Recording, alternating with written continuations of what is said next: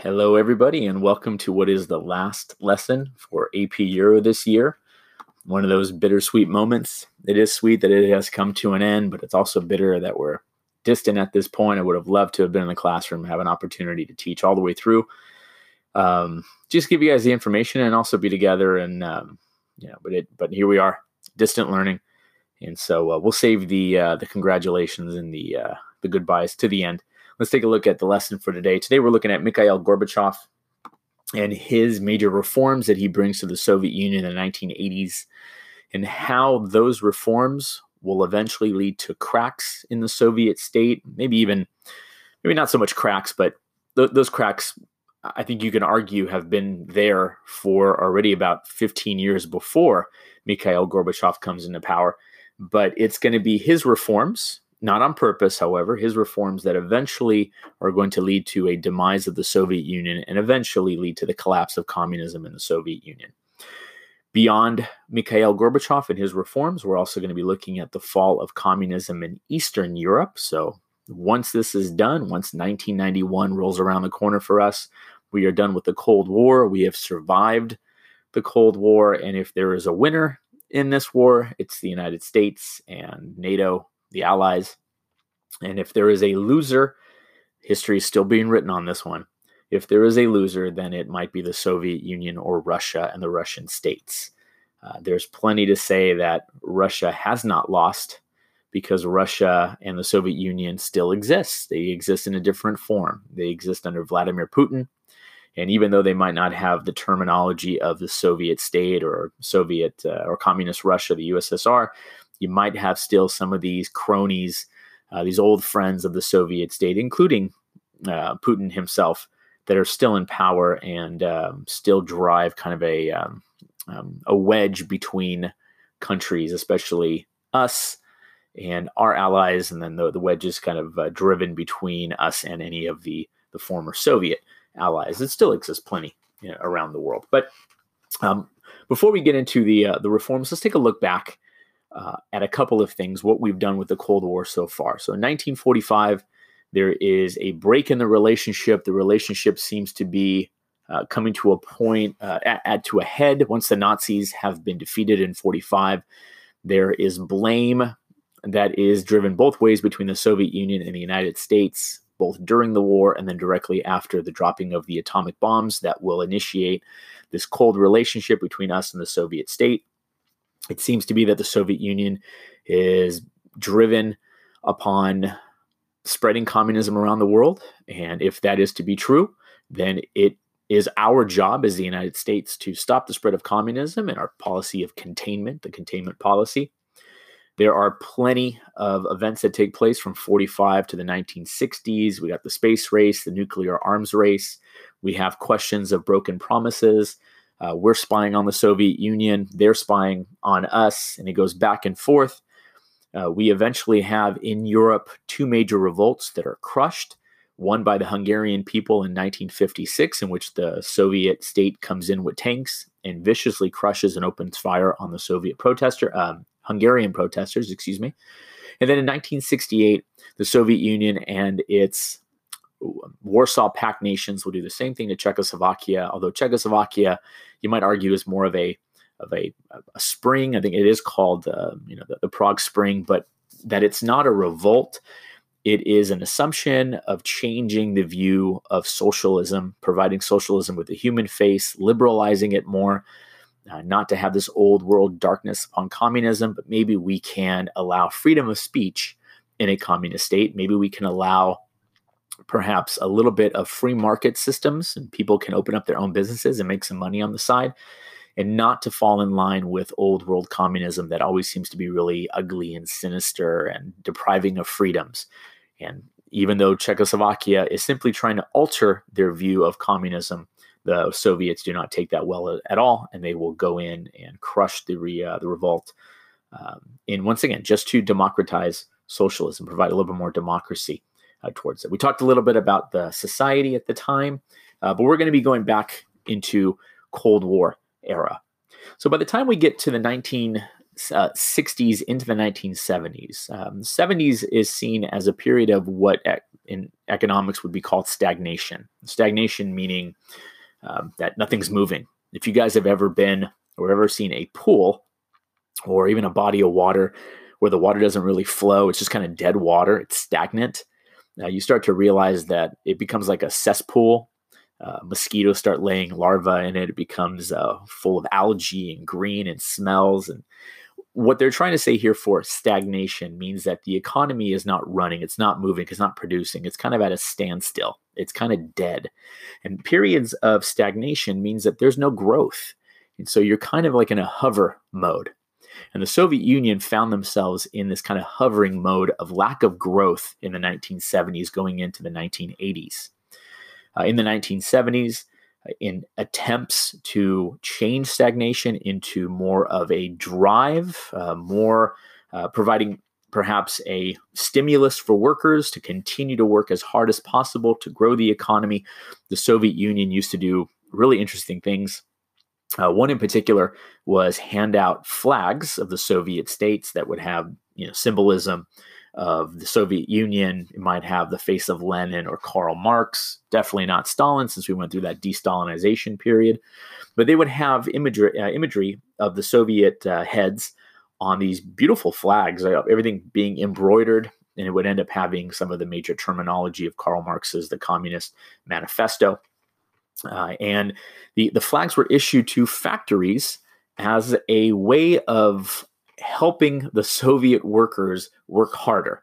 And uh, the way this would work would be is that there would be a quota that was set. A quota just means a number, uh, a production number. Um, so let's say we're working in a automobile factory, and uh, the government comes in and says, for this automobile factory, we need to make 300 automobiles a month. Well, that 300 automobiles is your quota. That's the number that's set.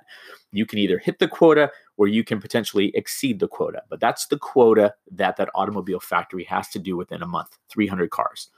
And perhaps the quota changes. But if you if you hit the quota or you surpass the quota, Russian Soviet states will give you flag. They give you beautiful flag, a beautiful red flag with embroidery on it, perfect to put up on wall and to admire for years to come.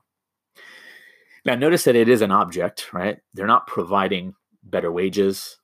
They're not saying if you increase your output, we're going to pay you more. If you increase your output, you're going to get benefits. It's simply a flag.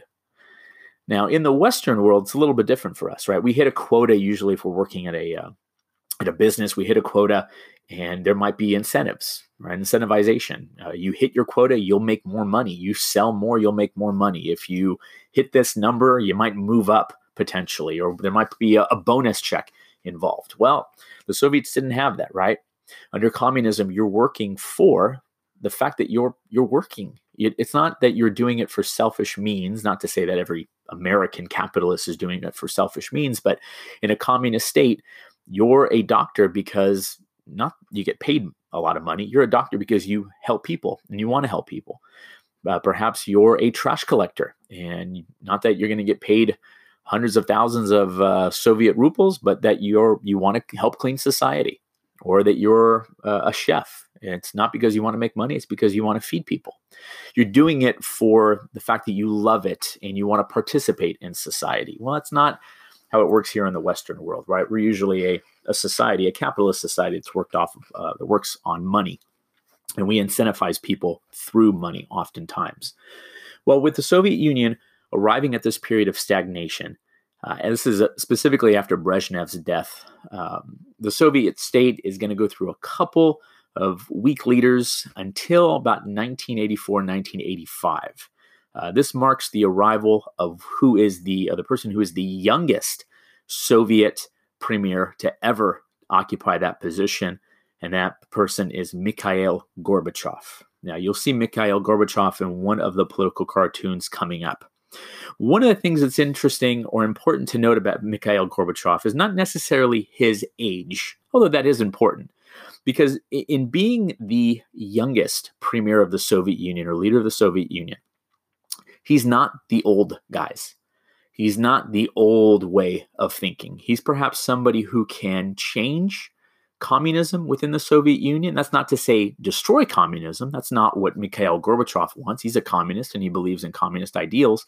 But maybe we can look at reforming, changing, altering the Soviet state, altering communism to where we can get past this period of stagnation and make life better for the Russian people.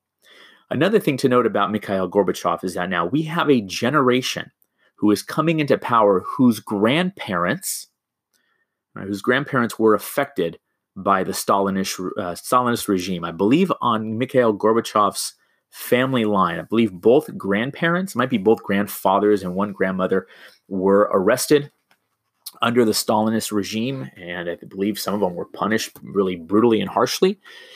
How do you, as a communist and somebody who's interested in politics and eventually wants to be the leader of the Soviet Union, how do you move forward when you know that the Soviet state, now, yeah, it's totalitarian Stalin. I understand that. It's not uh, communism in general. It's not Leninism. It's not uh, eventually what they're going to get under Khrushchev.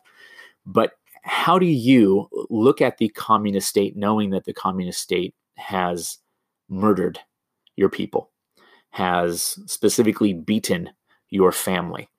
It, it doesn't seem to be the state that you might be interested in taking over, right? When you have personal connections with family members that have been victims of the state.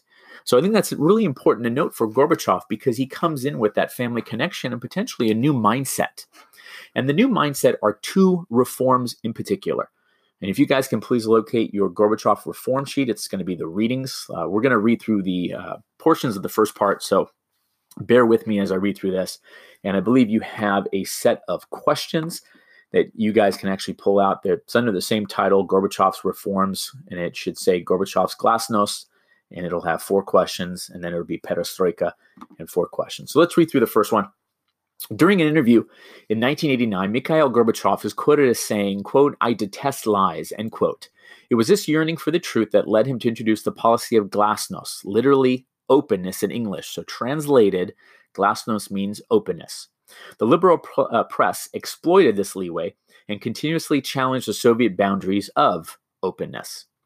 The whole period of recorded Soviet history were changed by Glasnost.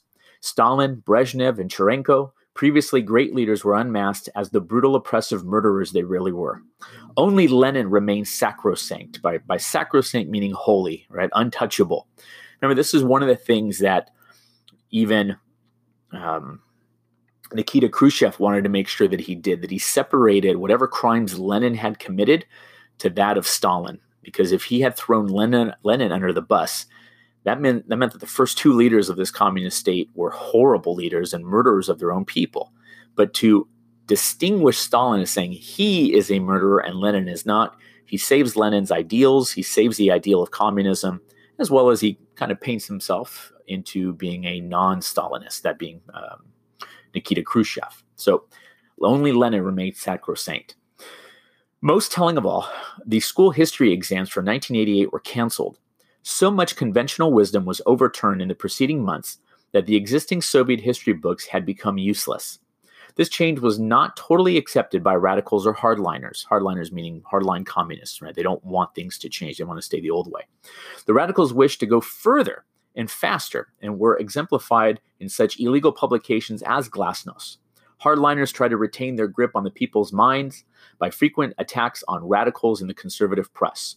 While Glasnost did allow discussion to take place, it is clear that controls were placed on the discussions. The arrest and harassment of, um, of the more radical paper staff and the removal of material from libraries still ensured that attacks found the right targets. The early years of Glasnost, and thus the early years of freedom of speech in the Soviet Union, were still tightly controlled. The critical re examination of history Glasnost fostered was unprecedented in the Soviet Union and affected every chapter of the country's history. Khrushchev had previously criticized Stalin, however, he only let out partial truths to help his own career. The difference this time was that a liberal press had been allowed to grow and flourish within the Soviet Union. Ogonyok, a popular uh, current affairs magazine, had a circulation of 3 million by 1990. It was in newspapers, television shows, and magazines like Ogonyok that the USSR's past was examined and the real truth revealed to the Soviet people.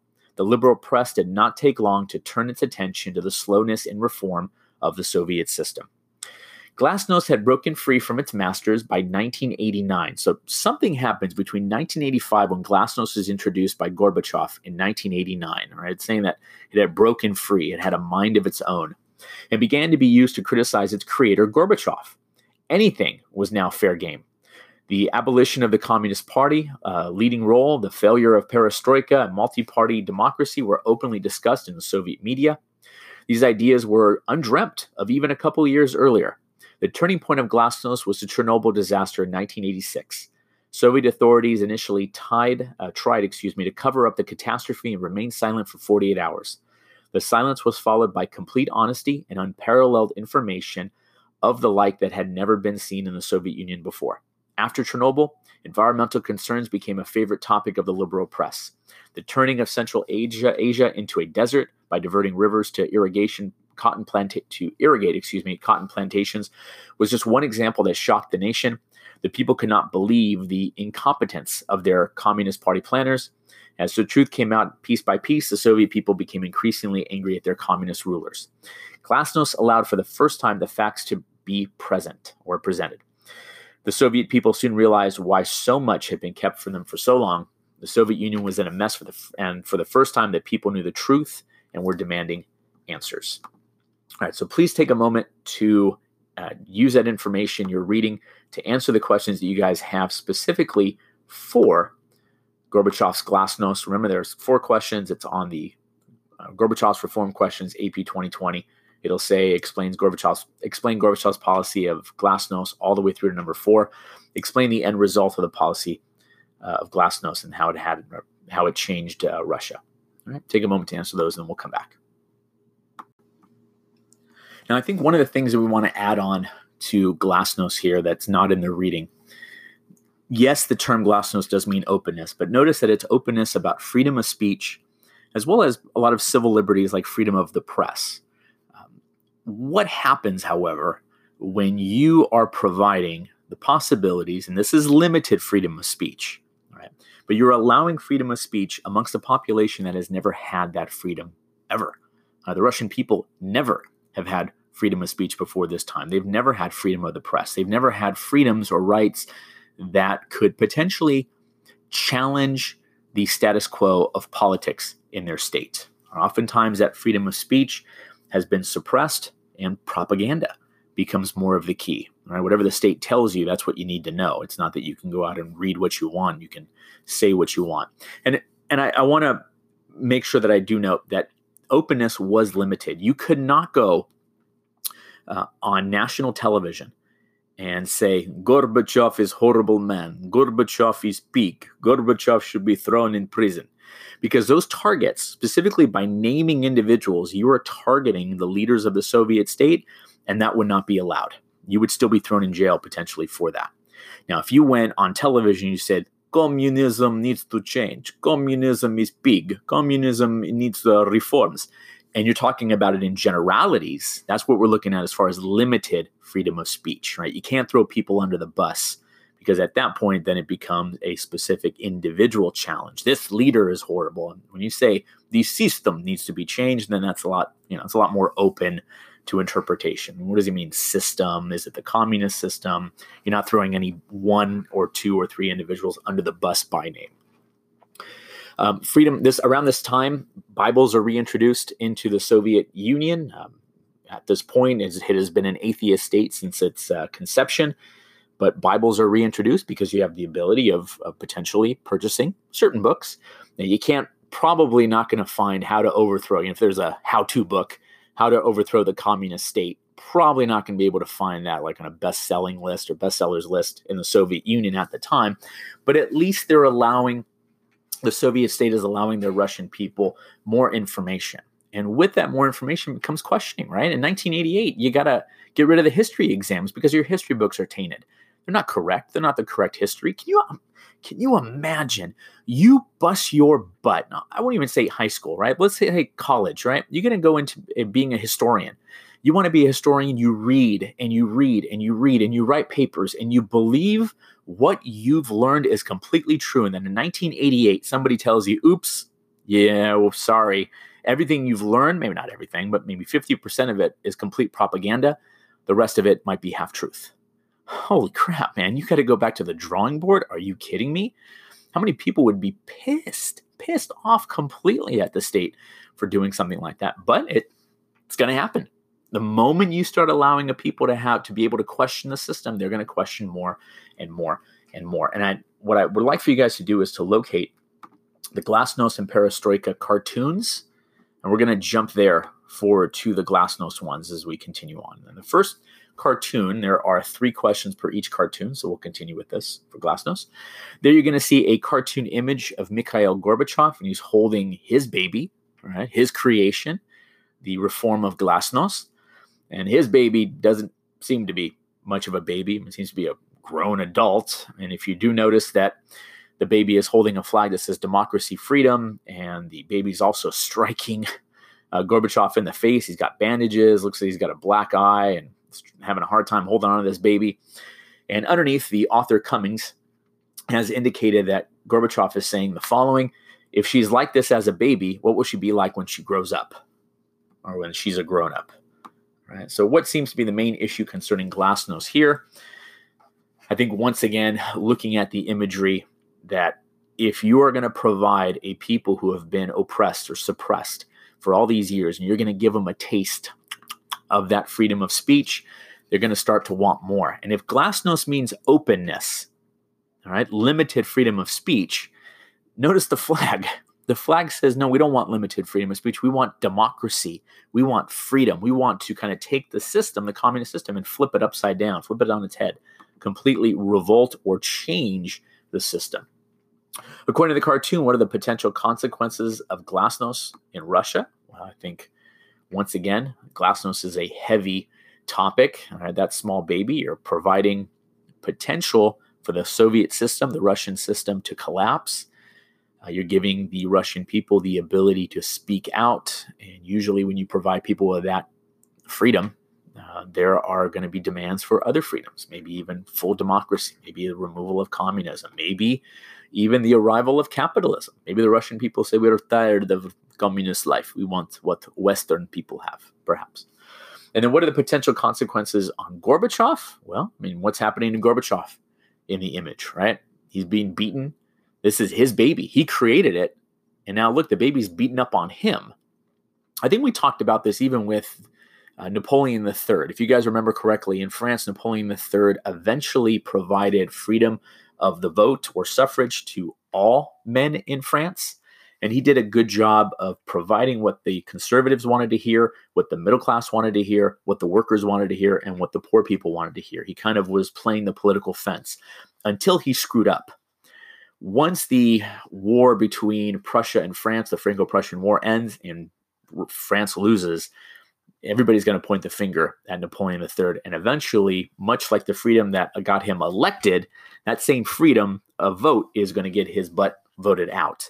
So if you're going to provide freedom to a to a people and you screw up on that freedom, you're not doing things the right way, eventually that baby, that openness, that freedom of speech is going to criticize you, and in this case, Gorbachev might get a beating.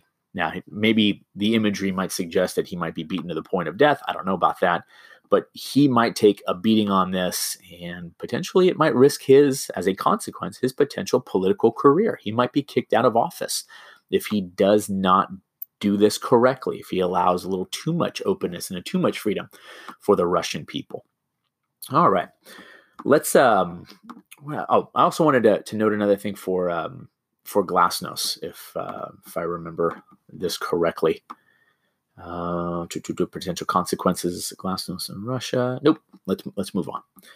All right, so let's go back to the uh, the readings and let's check out the second one. And this is Perestroika, right? the Soviet economy. So we got once again, we're going to go through the reading. You guys have four questions to answer on Perestroika, and then we'll take a moment to analyze the cartoon. So Perestroika and the Soviet economy. On taking office uh, in 1985, Mikhail Gorbachev faced one problem more daunting than all others combined. The Soviet economy had been in a period of stagnation for two decades, so for 20 years, and was in desperate need of reform. Gorbachev chose to adjust the old system with a period of perestroika or restructuring in the hopes of making it more efficient. Right? So he's not trying to get rid of communism, he's just trying to alter it, make it more efficient, get us back on our on our feet and producing. Perestroika allowed state enterprises freely uh, determined allowed state enterprises to freely determine output levels. I'm going to change that freely determine output levels based on demand of consumers and other enterprises. All right, wasteful spending, an example, cars. Well, I'm going to come back to that example in a moment. Enterprises became self financing. That is, they had to cover expenses through revenues. No longer was the government to rescue unprofitable enterprises that could face bankruptcy. Perhaps the most radical of the eco- economic reforms during the early part of the Gorbachev era was the law permitting private ownership of businesses in the services, manufacturing, and foreign trade sector. Under this provision, cooperative restaurants, shops, and manufacturers became part of the Soviet scene. The most significant of Gorbachev's reforms in the foreign economic sector allowed foreigners to invest in the Soviet Union in the form of joint ventures with the Soviet with Soviet min- ministries, state enterprises, and cooperatives. Despite these changes, gross national product, so GNP, in 1991 as a percentage of 1989 was uh, over 20 percent less than it was than was the national income. By 1991, the Soviet economy had stopped declining and had gone into complete collapse. So even before we finish reading, as far as its failure, all right, already they're suggesting that it is a failure. All right, this is not going to work. But let's let's look and see what are some examples of perestroika. So the first one, perestroika allowed state enterprises to freely determine output levels based on demands from consumers and other enterprises. So in the 1970s, when the government was a command economy, the government commanded factories to produce a certain quota or commanded farms to say we need X amount of lettuce and X amount of corn and X amount of this and that. Now the state is backing off and the state is telling those manufacturers, those automobile uh, companies, you have to set your quotas. You have to figure out based on supply and demand how many cars you need to produce. Because the Soviet state is starting to realize that there's a multitude of things that are going on that's costing them too much money. Number one, they're in the middle of a Cold War with a very profitable capitalist state in the United States. And if they're going to continue to fight, and I mean this in theory, not actually fighting, but if they're going to continue to fight against the United States in the Cold War, they're going to need to be able to fund it. And so that means that any any enterprise that's not making money in the Soviet Union might have to be allowed to fail because the Soviet Union can't continue to prop up all these um, useless companies if they're going to be on the verge of bankruptcy. Right? This is a command economy. The Soviet state is run by the Soviet state. Right? All the factories are owned by the government. So the government's starting to back off and telling the factory leaders, you figure out how much or how many cars you're going to be producing. Now that becomes difficult because you know, based on supply and demand, if you don't know how supply and demand works, you don't know how many cars you're going to be needing to produce. Let's say in this scenario, producing cars. In in the Soviet Union, if you needed a car, you would have to fill out proper paperwork, take to a government office, provide paperwork to government office, and car would show up at house, or you have to go pick it up, or you know, they'd provide you a car. It was provided by the state. If you driving around got into a car accident right? And you maybe your side view mirror got ripped off. You you sideswiped a car and it got ripped off. There's no there's no automobile shop. You know, you might have a busted side view uh, a side view mirror that maybe you'll tape back on, but there's no place where you can go and say I need to buy side view mirror. I need to buy extra tire. I need to go. You know, there there doesn't exist that. You need to you need to complete or um, ask for a brand new car. And that becomes wasteful. Instead of going to a shop and just getting a side view mirror, you're going to say, My car does not work correctly. I need to follow paperwork, fill out paperwork to get a new car. And what the Soviet Union realizes in that case is that it becomes wasteful, that there should be regulations and holds on which industries that are failing should be allowed to just completely fail and which ones potentially might be supported increasingly by the state.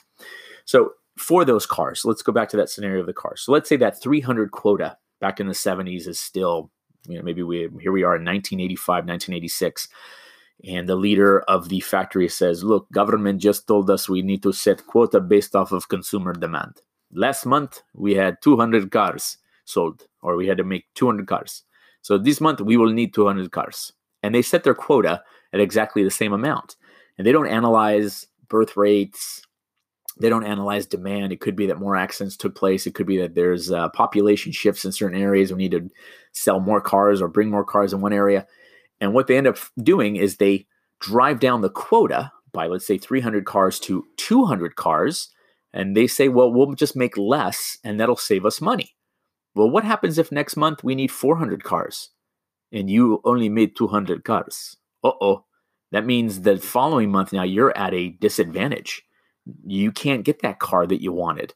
Uh, the, now the factory has to say, "Oh crud, we have to make 200 cars more." That might take you two or three months potentially to up your quota to get uh, the, the factory still producing, and and so the in in the short term and eventually with the the collapse of the Soviet Union, perestroika uh, is not actually going to get rid of the wasteful spending. It's going to lead people who are not fit in determining those quotas based on supply and demand to determine supply and demand, and eventually it's going to collapse. Um, how did perestroika, continuing with the reading, how did perestroika fail so miserably? First of all, Gorbachev never planned to remake the Soviet system. He merely wanted to modernize it. Minor adjustments he implemented were his attempt to discipline the workforce with slogans calling for intensification and acceleration. Slogans were nothing new to the Soviet Union, with huge posters carrying slogans present even in the countryside. This cannot be said for another of Gorbachev's reforms. He attempted to curb the production and sale of alcohol. While alcoholism was a major problem in the Soviet Union, he inherently forced production underground, inadvertently, excuse me, forced production underground, like a black market. Like America during the Prohibition, the mafia took control and has plagued Russia ever since. Other, other measures introduced under Perestroika were less uh, were leasing land to farmers, uh, all land was owned by the state, so the state had the right to lease it or you know, uh, have it rented out, allowing loss making factories to go bankrupt and limiting the number of private enterprises to open. So, uh, another thing that you can do under this is you can open up your own business if you wanted. But notice that if, the, if you look back at the paragraph above, it's only limiting the opening of businesses in certain factors like services, restaurants, manufacturing, low level manufacturing, um, shops if you want to open up like a little mom and pop private owned business to make a little bit of money for yourself. Perhaps if we can incentivize the Russian people, meaning give them some money, make it a little more capitalistic, that they might be willing to work harder. And if they work harder, then the Soviet Union moves out of this period of stagnation and they're back into production and the, the economy will uh, start moving again. So, looking at that as far as private uh, enterprises, Continuing on, it says McDonald's even opened a branch in Moscow. Although its prices were out of the reach of the average person, the most promising measure of all was a cut in state spending, especially in military expenditure. The reforms, while on the right track, were not comprehensive enough to overcome the sluggishness of the Soviet economy. When more radical changes were made, they were mostly too late to prevent the slide of the economy and often had adverse effects. This was the case uh, with the long overdue 1991 price rises, which caused panic buying of any and all goods. Perestroika was too little, too late to revive the Soviet economy. Uh, looking at the example of cars, uh, cars wasn't the only example. Everything, any production, um, ended up getting less. Uh, farming production and food in the 1980s, there you can probably go online and see some CNN uh, clips of this, but you might have to stay in a long queue waiting for your chance to select, you know, sausage or pick up bread. Uh, and that's not that that's anything new, but you had limited amounts. They were not producing enough to hit those quotas to feed the Russian people. And so everything was scarce, not just cars, but even food. The failure of perestroika was exacerbated by Gorbachev's continual boasting about the results the reforms would have. He pub, uh, by publicly predicting an increase in the people's living conditions that never happened, Gorbachev was unmasked as an inept planner and of being incapable of making much needed decisions. Fail, uh, failing to bring any significant change to the Soviet economy, Gorbachev lost the support of the people. By steering a course between the conservatives and the reformers, Gorbachev alienated almost everybody, leaving himself with few allies. The Soviet economy was in decline as Mikhail Gorbachev took office, and after much early hope, he could not prevent the economic collapse. His insistence on slow, gradual economic reform annulled or ended any positive effects the reforms might have had. This reluctance to introduce meaningful free market reforms to the Soviet economy lost Gorbachev the support of the people. Please think back to the imagery of Glasnost, right? The baby that Gorbachev was holding. If Gorbachev allows freedom of speech to the Russian people, and maybe the Russian people love it. Maybe they do love the fact that they finally get a chance to speak out against the state, and Gorbachev's okay with that. But once again, if Gorbachev screws up, then eventually the people will use that freedom of speech that they got in Glasnost to point the finger at him. Well, he does screw up. He screws up in the economy. He screws up with perestroika. And then that allows that baby to start making demands, right? We don't like the old way. We want a new way. We want democracy. We want freedom. We don't want these uh, inept planners. We don't want the old system. I thought the uh, the the imagery of McDonald's opening up right here. You have this American American company that epitomizes globalization. Um, you know, this, the epitome of capital coming into Moscow in the middle of a Soviet state. And a lot of people, a lot of young kids wanted to work um, there. I actually had a chance to visit that McDonald's that opened up in, in Moscow when we were there back in 2006. Uh, it's a small little hole in the wall, and it's not in a good area of Moscow. Um, but it was pretty cool to to see uh, something that I remember as a kid saying, "Oh my gosh, McDonald's has opened up in a communist state." To actually have a chance to to go there. Uh, one other thing, I, I, think what I was trying to remember on the Glasnost. Uh, one of one of the things that actually opened up in Russia, and this is crazy, to, you know, thinking about this today, but with freedom of speech, with Glasnost, with openness, televisions uh, television um, broadcasting also opened up for the Soviet Union and the people of the Soviet Union.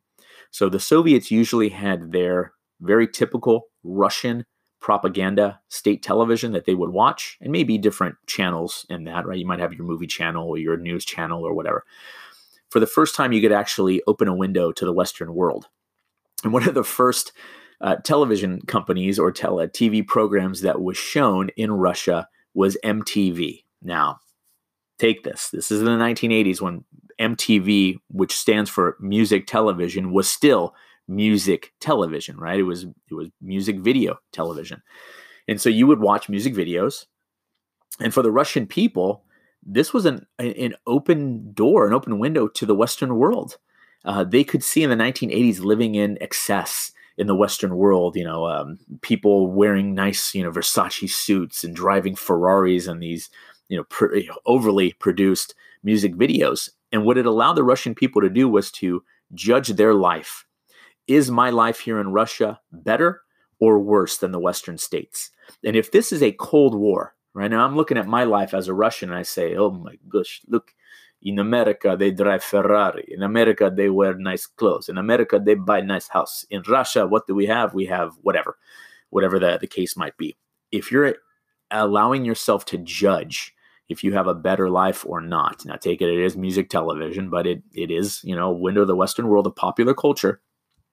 Then you know you could potentially start to make an argument that maybe your nation is behind in the Cold War. Your nation is not the one that looks to be succeeding overall, and that might even lead to more reforms or um, more complaints from the Russian people to say their lives need to change. Okay, so please take a moment to answer the questions on uh, Gorbachev's uh, reform, specifically that of perestroika and the Soviet economy. And the first, there's three questions here. The first one says, explain the Soviet policy of perestroika. How was it intended to work? And the last one there says, how did the failure of perestroika affect Gorbachev? And we'll come back. All right, guys, here we are again. Let's take a moment to look at the political cartoon that you should see there of Perestroika. It's the uh, one with the young lady showing off her new shoes to her grandmother. So let's take a moment to look at that, and then we'll uh, we'll kind of take you guys through the potential answers here. Uh, if I can locate it, where did it go? It was there a moment ago. All right, there it is. Okay, so here we have for Perestroika, just like we did with the Glasnost version um, we have a young lady here that's walking into a kitchen. She's showing off her Italian shoes and she says, See, Grandma, capitalism. And you, I think, you can probably change out capitalism with perestroika because remember, perestroika did allow Russian people to open up their own business and make some money for themselves, which is capitalism. See, Grandma, capitalism has given us so many choices. Look at my new Italian shoes. She does not look, with a miniskirt and her Italian shoes, anything like the stereotype of the matrushka, big mama, Russian mother there. And the Russian mother, uh, or grandmother, I should say, says, Yes, yes, but at least under Brezhnev, we didn't have to eat them. And she's saying eat them, referring to the shoes. And if you notice, she's cooking a shoe in, uh, in the, the bowl. Now, there happens to be a big divide here. If we were in class, what I would have asked you to do is to draw a line between the youth and the elderly. One of the biggest things, one of the biggest changes that takes place because of perestroika is a generational divide. I think this is true of, of any generation. I think it's true of even your, your generation and my generation, and our parents or grandparents' generation. Youth is always faster and easier to for, for change. You guys can adapt to something real quick, right? You guys have your newest apps on your phone. You know, overnight, you guys know how to work it, and you know, people like us are still on Facebook. Yeah, so seeing that you guys are so quick to change, the youth in Russia, with the ability that they had in perestroika to open up businesses, make money for themselves, make decisions for themselves, have a little taste of that economic freedom, a taste of capitalism, they loved it and they wanted quick change. They wanted fast change. That's not necessarily the case for a lot of older people, right? Older people are oftentimes set in their ways. I, I wouldn't say hard headed, but they become so used to something that change is foreign to them and change is scary. And so, for, excuse me, a lot of the older generation of Russians who had lived, grown up on communism, and for many years, the communist state provided and provided. You worked, but they provided and provided. And now all of a sudden, you're being told as an older people that you need to go out and find a job or you need to find money and you need to wait in line to go buy. Not that they're going to hand it to you, but you need to go buy that food. Maybe the older generation is going to say, "This is whoa, whoa, whoa, whoa. life is is too quick. Life is changing and progressing a little too fast." And that generational divide is going to wreak havoc for the older generation in the Soviet Union. And of course, between old and new, the older generation had much more the right to vote, and they're going to use that right to vote against the guy who first started perestroika, and that's going to be Gorbachev, right? So think about this as a three strikes policy. Um, actually, we'll, we'll we'll add something on with that. So so we have perestroika, which is the economic. We have glasnost, which is the social. We need a political here, and this is this is the three strikes policy. One other um, reform that Gorbachev brought in was democratization or pluralism pluralism just means more than one, right? We looked at this term when we talked about the Reformation, having multiple jobs, pluralism. Well, pluralism here is meaning that you have the right as a Soviet voter to vote for more than one party. And up until the decree of, of democratization, you only had the Soviet party, political party that you could vote for. Yeah, you could vote for uh, Soviet Party official number one, Soviet Party official number two, or Soviet Party official number three. Now, you could only vote for the Communist Party. You could vote for maybe A, who was the reformer, B, who was the moderate, and D, who was the conservative, or I don't know, one, two, three, whatever. C, who was the conservative. But you always voted for the Communist Party. It's not that you could vote for the Libertarian, the Green Party, the Democrats. You, you could only vote for the Communist Party. Well, Gorbachev changed that and said that he was going to allow outside political parties. Now, three strikes, Gorbachev, three strikes that eventually will lead to the collapse of the Soviet Union. You provided freedom of speech to the Russian people where they could argue uh, when something goes wrong, they could argue against the state. You attempted to change the economy or slowly change the economy via perestroika, and you messed up. So strike one, strike two. And because you messed up, people now use glasnost and openness against you. And then strike three, you're allowing the Russian people the ability to not vote for your communist party. You're allowing them to vote for a, th- a second or a third party that would eventually remove your butt from office. Strike one, strike two, strike three, Gorbachev, you're out. It's exactly what is going to happen in the Russian state. The next guy who is building up a little bit of steam in the Soviet Union, his name is Boris Yeltsin. And he will become, Boris Yeltsin will become the first democratically elected leader of Russia once the communist state has collapsed. Uh, in the 1980s, he's slowly building up his uh, his power. I believe he's like the mayor of Moscow, um, around the same age, I think, as uh, Gorbachev.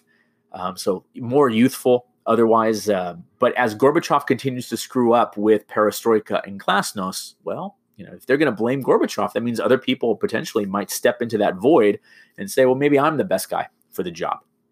And so it becomes a Boris Yeltsin slowly increases his power while Gorbachev uh, power decreases. Now, a couple of historical events take place around this time. Um, as it looks like the Soviet Union is weakening, there are calls by three states of the Union of Soviet Socialist Republics uh, Latvia, Lithuania, and Estonia, the three Baltic states, are going to start asking for self determination and eventually independence. They wanted to break away from the Soviet state. Now, I'm not talking about Bulgaria, East Germany, Czechoslovakia, Hungary, Albania, not the Eastern Bloc, not those satellite states.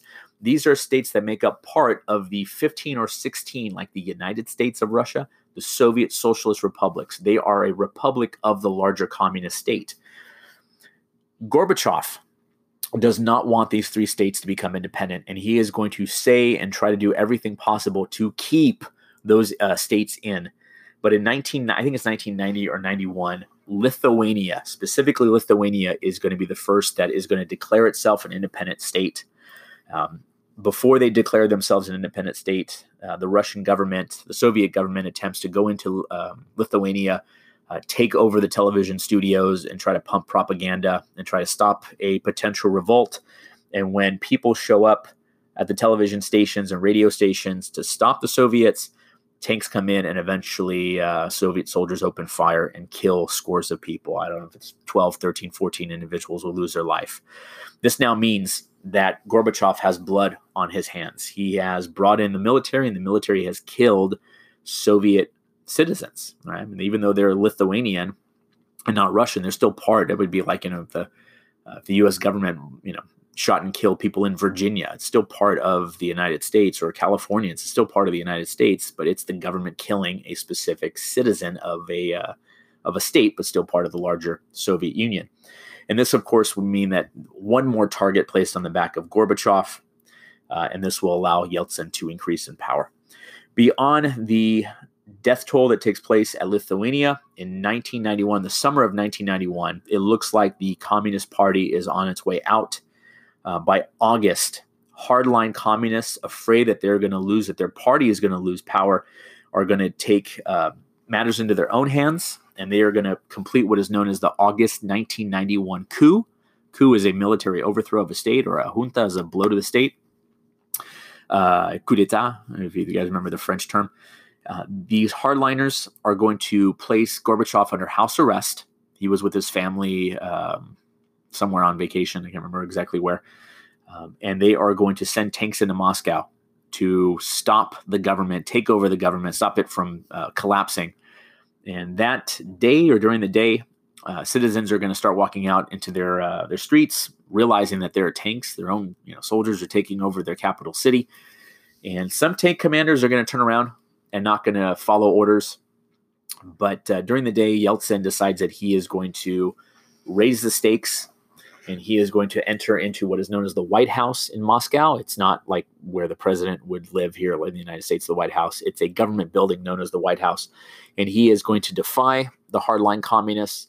And this definitely, you know, kind of builds up his stock in the Russian people to say that he is defying this uh, this um, coup and that he is going to fight for the Russian people and make sure that Russia does not go back into the old ways of communism.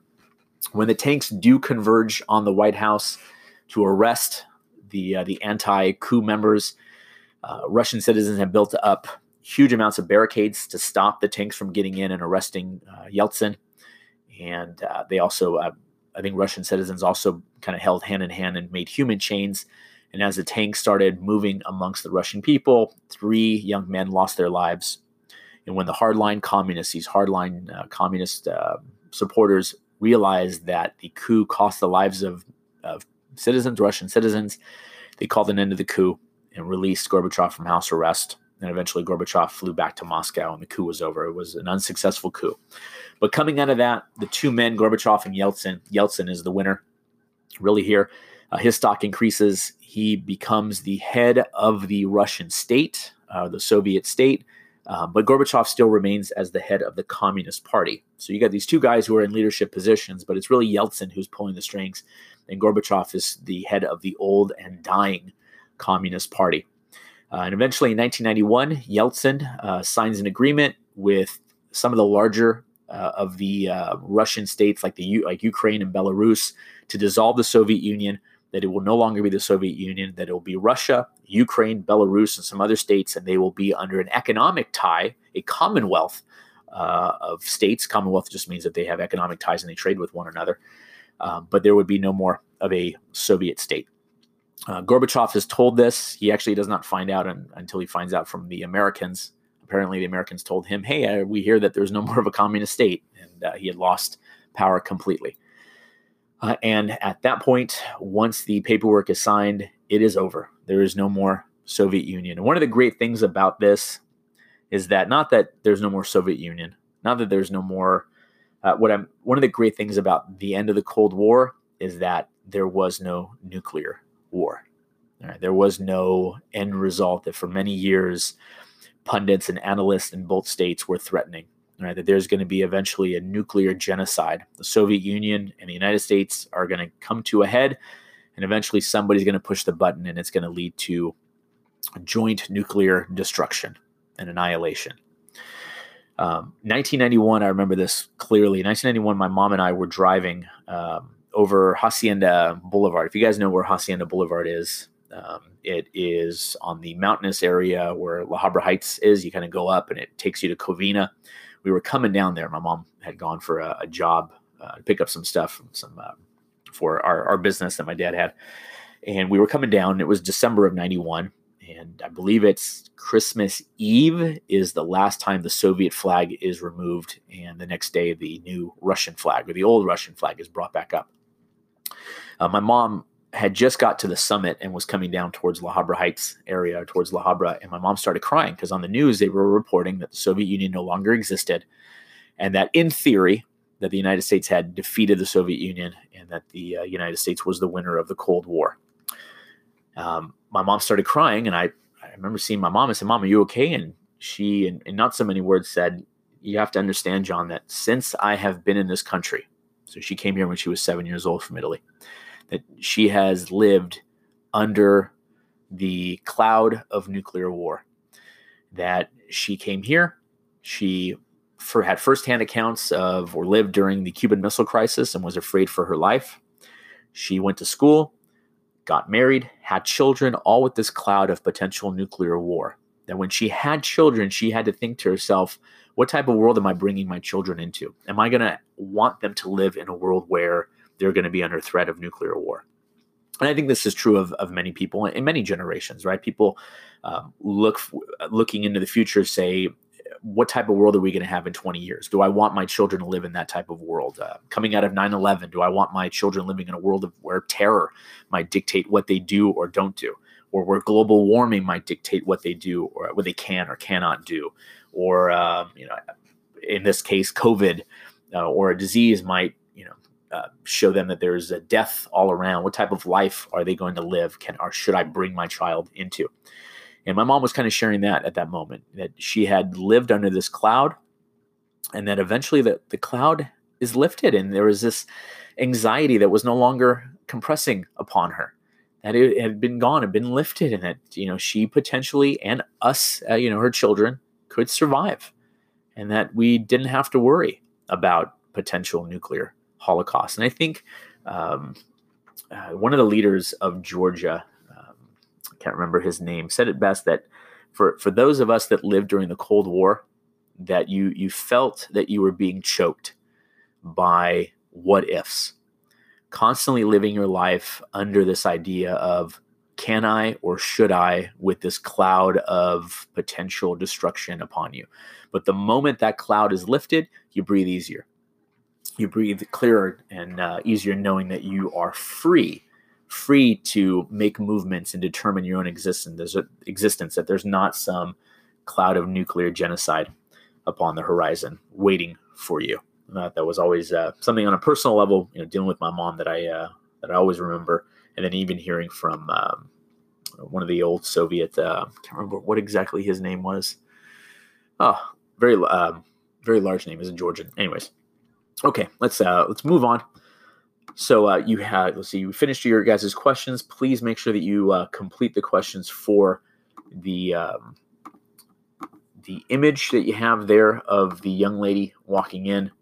Um, I would say that as you're you're scrolling down, please note that it says for question two and question three, the question why. Please make sure you answer that. Don't just write who was negatively affected and who was positively affected. Uh, indicate why they were affected one way or the other. Okay, moving on. Um, by 1991, the communist system is dead. The Soviet Union has ended. If there is a winner in the war, it's us. If there's a loser, it's the Soviet Union. But I guess looking at it once again, kind of through the eyes of my mom uh, and the uh, the leader of Georgia, um, everyone's really a winner here. And the big winner is everyone because there is no nuclear war, right? We actually survived from 1945 to 1991 without actually dropping atomic bombs. It got it got hairy, it got close a couple of times, specifically in the Cuban Missile Crisis. But luckily, even though there were wars in Vietnam and in Korea and in Afghanistan and in Central America and in Africa, where all these little containment battles were being fought, luckily, luckily, none of them became the larger uh, nuclear war that uh, some people believed was going to take place. All right, we're going to jump kind of back in history a little bit because we just finished in 1991. We're going to go back to the major year that communism died in Eastern Europe, and that is going to be in 1989. Uh, with Gorbachev coming into power in 1985, uh, Gorbachev is trying to cut corners, specifically economically, and he realizes that a lot of money is being wasted in Eastern Europe, and that if he is, in a way, allowed to relinquish Eastern Europe, have Eastern Europe determine its own future, that would be less money spent by the Russian government in Eastern Europe, and we can kind of sew up uh, or you know take that money back. Not to forget that also the Soviet Union in 1979 started a war in Afghanistan, and that war has lasted or lasted all the way up until 1989. So that that's an 11 year war that cost a lot of money as well. So Gorbachev is trying to figure out ways of reducing the amount of money that uh, is being wasted. and one of those comes in Eastern Europe. So if you guys can locate where it says the fall of communism in Eastern Europe, AP 2020, this would have been a gallery walk we would have done in class. It has a section on Poland, on Hungary, on East West Germany, on Czechoslovakia, on Romania, and then the last one is going to be on Yugoslavia. You have reading questions that go along with them. All right, the fall of communism in Eastern Europe. Uh, on each of those, you have, I think it's two, two to three questions per uh, nation. So please take a moment to read through those readings on how each of these countries eventually pull themselves out of the communist system and how some of them have to battle their way out of the communist system. And then by 1989, communism in Eastern Europe is dead. And this also allows a lot of the Russian people who started with perestroika and glasnost in 1985 and then look across the border into Eastern Europe and say, wait a second, wait, Eastern Europe is allowed to be free? The Czechs can choose capitalism. The Poles can do now whatever they want. We're not just we're here in the Soviet Union. We're reforming, but they're completely revolutionizing their lives. That'll also lead to to more Soviet individuals, Russians and Ukrainians and Belarusians, to look at their own lives and look across the way, even in Eastern Europe, and saying, "Wait, why do we only get reforms and they get complete independence? Maybe we need to change as well." So please take a moment to read through those and answer your questions. And then we'll take a moment to kind of go through some of them, not all of them, but some of them to see what you guys have. All right, let's take a moment to look through some of these uh, events that take place from Poland, Hungary, all the way down to Yugoslavia. When Gorbachev starts to talk to the Eastern Bloc states about the potential of there being a question proposed if nations like Hungary or Poland want to stay under the Soviet under Soviet control, or if those nations want to, through self-determination, choose their own freedom, choose their own ability, you know, if they want to stay under communism or, or choose a different course, many of these nations are kind of skeptical at the beginning. And they have a right to be skeptical because if we remember back to 56 and 68, in 1956 in Hungary, right, those Hungarian students were crushed, the rebellion was crushed, and eventually some of those kids were executed when they turned 18. Right? So there is a strong history of distrust between the Hungarians directing towards the Russian state, the Soviet state. And in Czechoslovakia in 1968, that's all they wanted to do was create communism with a human face. And their slow or uh, minuscule change or reform to modernize communism to bring it up to speed with democracy and civil liberties was crushed as well. So a lot of these eastern states, even Poland, look at the Soviet Union and say, "I don't know, we don't trust you." How can you tell us that we're free to choose what we want in our state when in the in the past you have a history of crushing revolts? Well, Gorbachev reassures that in the end, if the states make the determination if they want to move forward as a communist state or choose something else, that they can, and that they should not uh, be afraid to, then nations are going to start to. And eventually, Hungary, for example, they were the first ones to, one of the first ones to end communism. Um, the Communist Party simply said we don't exist anymore, and they bowed out. Uh, in Poland, it was an election that uh, Solidarity eventually won the parliamentary vote. At first, it was one of those things like a slow way out for the Communist Party, but eventually, you know, they got voted out. Um, Solidarity became a new movement that was illegal um, in the 1980s, or late 70s, early 80s, and eventually gathered up speed in 1989. Uh, and in 1990, they won a huge amount of the Polish parliament seats. Um, you guys know what the answer is. Hopefully, you guys can find that. Uh, East and West Germany. Um, it seemed that um, East Germany was in a period of vicious stagnation and unemployment, um, po- not poverty, but um, uh, pollution as well. And so East Germans um, fought for, protested for their right uh, to declare themselves uh, an independent state and eventually reunified with West Germany. Uh, even though Russians were scared of potential of there being a, a, third world war, having Germany reunify and then start another war, because here we are in the in the 1980s, and there's still a good amount of World War II people and you know, a generation that had still were still alive and were afraid of another world war coming uh, uh, from Germany in, towards Russia. You know, it would make sense that they were afraid. But uh, West Germany and East Germany are eventually allowed to uh, to unify, and I believe in 1991 they will become the current state of Germany. They'll have some problems. Uh, Germany with their unemployment and their pollution. Uh, West Germany is going to accept like some outrageous high tax rate for West Germans in order to help people in East Germany. Um, and so that was one of the, the kind of the payoff. You know, like, hey, if you guys want a unified state, if you want your East German brothers back into West Germany, that's fine. But you know, East Germany is in shambles, and we need to help them out. Uh, Czechoslovakia was an interesting one. Um, the protests that usually happened in Czechoslovakia kind of increased in size, and eventually, uh, what was the symbolic gesture that the Czechs took out of their pockets and started jiggling? It was the keys, right? It was the keys. And it was a symbolic way of saying your time is up. It's time for you to leave. It's time to go home. And they're specifically juggling at, at the Communist Party building you know, we're talking about upwards of what 500,000 people with their keys jiggling it uh, in you know the open squares of Prague, telling the communists that their time is up. And eventually, the Communist Party does dissolve, and Czechoslovakia becomes an independent state.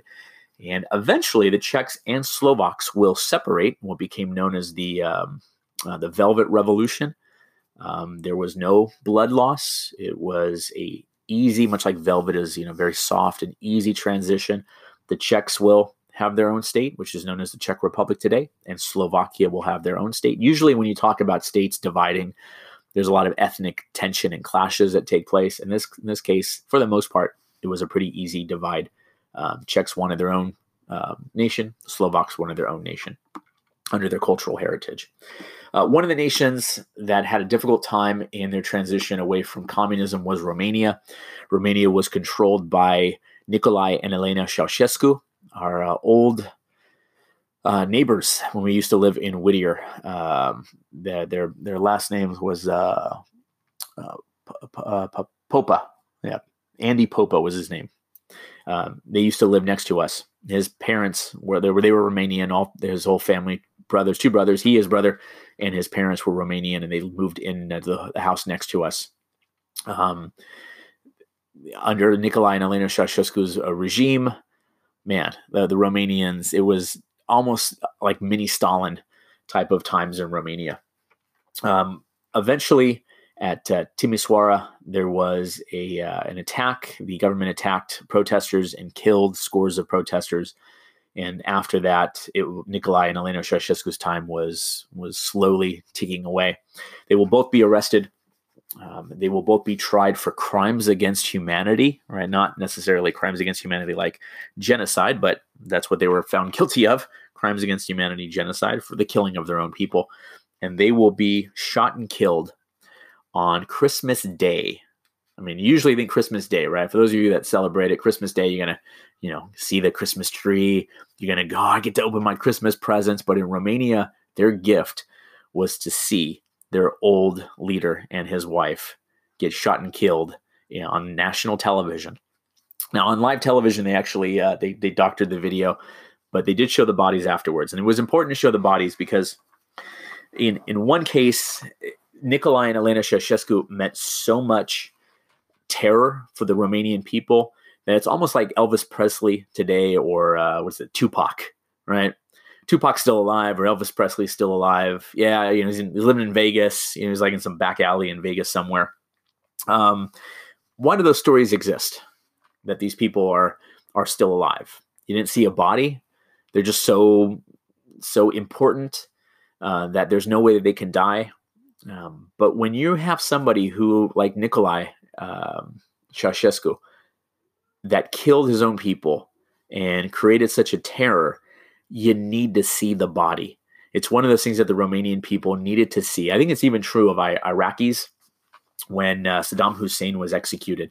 There was not supposed to be a video of his execution, but somebody went in there with a little cell phone in their pocket and they had the video camera on and they videotaped him dropping from the uh, from his hanging rope. They didn't. I don't think they have video footage of him hanging, but they have video footage of the prep and eventually his dropping, because the Iraqi people need to know, much like the Romanians needed to know that their leader, this boogeyman, was not going to come back to life. If you can see the body.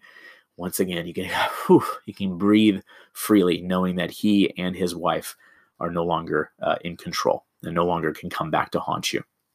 Uh, Yugoslavia, the greater Yugoslav state, uh, was jumbled together by a, uh, diversity of different ethnic groups uh, Croats, Slovenians, Slovakians, uh, Bosnians, Herzegovinians, Montenegrins, or Bulgarians. You guys know this back from the Austrian Hungarian Empire times. Uh, and when it became a communist state under Joseph Joseph Tito, Tito was the guy who kind of was the glue that kept all of these different ethnic groups at bay from destroying one another. And then in the 1980s, when Josip Tito died, it slowly, the Yugoslavia slowly started to dissolve. And eventually, you have uh, Bosnian Muslims, uh, the Serbian military in the late 80s, early 90s are going to attempt, 92, I think, 92, 93, are going to attempt to ethnically cleanse some of the areas of Serbia. Ethnically cleanse, meaning they're either going to kill or push out um, the Bosnian Muslim populations. Although today, if you live in Serbia and you live in the Bosnian areas, you have a lot of areas that have a mixture of Serb- Serbians and Bosnians who are still kind of questioning who who did the military deed, uh, because some Serbians were also killed. And so that led Serbians to say, no, it wasn't our government or it wasn't our military because our people were killed as well. Even Bosnians, you know, were pushed. So there are people who even live uh, in Serbia today and in the Bosnian areas that still question whether or not it was their government or not that completed it. But huge amounts of populations were killed or were moved off of the land. And when imagery of there being detention facilities and concentration camps uh, being set up in these areas of the former Yugoslavia in Serbia shot were, were shown on national television or global television. Man, those that imagery automatically took people back to the Holocaust and concentration camps. And then I believe NATO got involved and eventually stopped the Serbian military, arrested uh, Slobodan Milosevic, and found him guilty. Um, and I think he died in prison. I don't think I know if he was executed. I think he died in prison, however.